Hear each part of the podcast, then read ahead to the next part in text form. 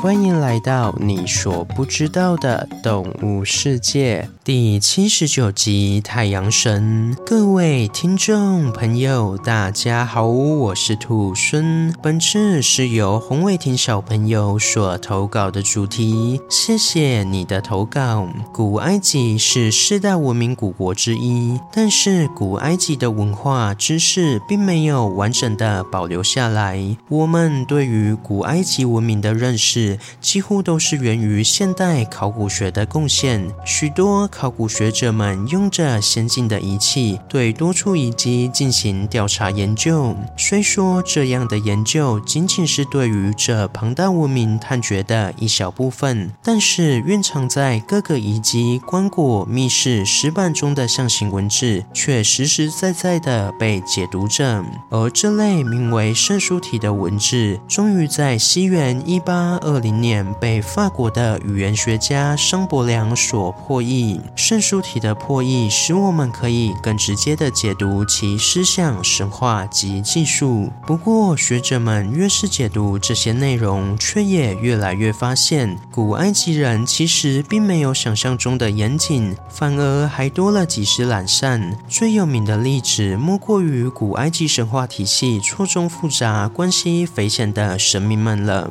古埃及的神灵数量繁多，但是举足轻重的也就只有称为九柱神的九位，而他们的老大就是作为太阳神的拉。拉在神话体系中的重要程度可谓无人不知，应该要得到谨慎的歌颂与记录。不过埃及人可是很随性的，往往不同地区就有相似但不同的传说，甚至还有同一位神灵却有很多名字的乱象。这一乱象，就连太阳神拉也不放过。举例来说，太阳神就有好多个，例如代表上午的是凯布利，中午的是拉，下午的是阿图姆。这些太阳神，有些学者认为他们应该都是同一位，也就是他们全部都是拉。有些学者则认为他们三个是手足，各自独立，但是当拉与阿图姆融合时，才会变成九柱神之首拉阿图姆。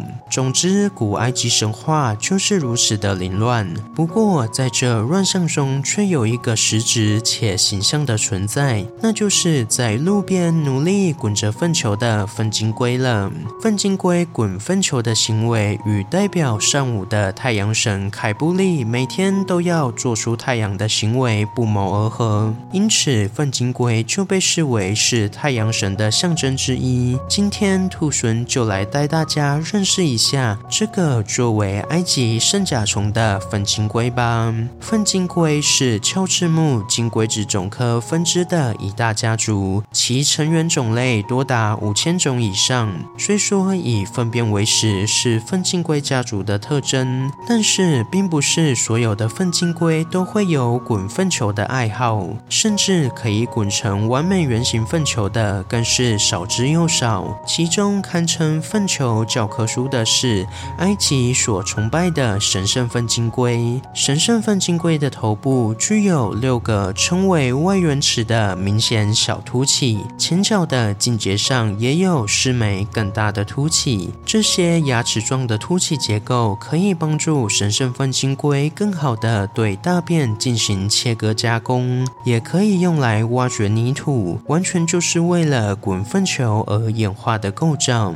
粪金龟如此精心雕琢粪球，除了方便搬运外，还是孕育指示的温床。雌性的神圣粪金龟在繁殖季节到来时，会挑选一颗觉得最完美的粪球，同时与中意的雄性一同将粪球推至理想的地点，并挖掘一个可以安全让宝宝们孵化的孵化室。在室中，雌性粪金龟会将卵产在粪球的前端，而在粪球中孵化的幼虫就可以享用粪便大餐，直到它羽化成虫。而这样的知识在当时的古埃及并没有人知道，古埃及人只有观察到神圣粪金龟会滚粪球，而那些粪球经过一段时间后还会蹦出另一只粪金龟。这样的现象在古埃及人眼里看起来就好像是粪金龟可以从粪球中无中生有，同时是这样的行为也与传说中的拉神相似。太阳神拉正是无中生有创造了自己，所以太阳神拉的一些化身也有身体是人、头是粪金龟的奇特样貌，是不是很有趣呢？然而，粪金龟不只是在神话中有着重要的意义，它们对现代的生态救援也有很重要的贡献。据美国科学研究院所报告的内容，粪金龟为美国的养牛业者节省了每年三点八亿美元的粪便清洁费用。就连在澳洲也展开了粪金龟计划，引进了二十三种不同的粪金龟。就连在澳洲也展开了粪金龟计划，引进了二十三种不同的粪金龟来解决牧场粪便的问题。同时，粪便减少了，也连带减少了九十 percent 的苍蝇。最后，再来说说粪金龟奇怪的仪式。许多粪金龟在完成粪球时，并不会马上将粪球滚走，而是会爬到粪球上跳一些奇怪的舞蹈。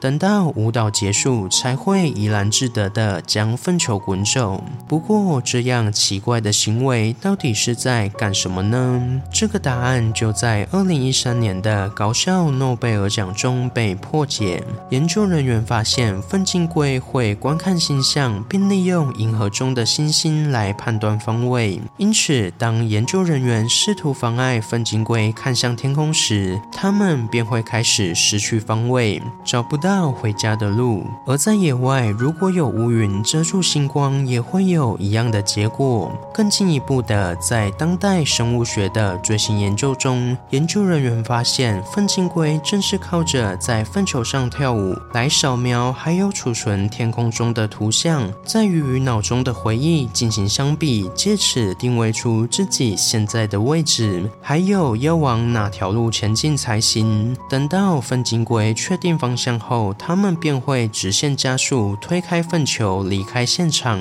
此外，研究人员还发现，粪金龟不只会看星星，还看得到许多人眼看不见的参数，例如天空中的光谱坡度，还有偏正光等。就目前所知，粪金龟是世界上唯一会利用脑中天体位置图像来找出方位的昆虫。另外，专门研究粪金龟的金迪博士也说，粪金龟这样黑科技的导航方式，说不定在将来可以运用在无人驾驶的技术上面哦。好了，今天的故事就分享到这边喽。对粪金龟有什么其他的想法？欢迎到底下留言。如果喜欢我的节目，也欢迎追踪订阅及分享给身边对动物、自然有兴趣的朋友吧。最后，想要鼓励兔猻的话，可以到 Apple Podcast 上给兔孙五星评价，或是点开赞助链接给予兔孙小额的回馈。回馈的金额一部分也会捐给相关的动物福利机构哦。这样一来，除了可以鼓励兔孙外，还可以做善事哦。那我是兔孙，我们下次见，拜拜。下集预告：吃素的哥吉拉。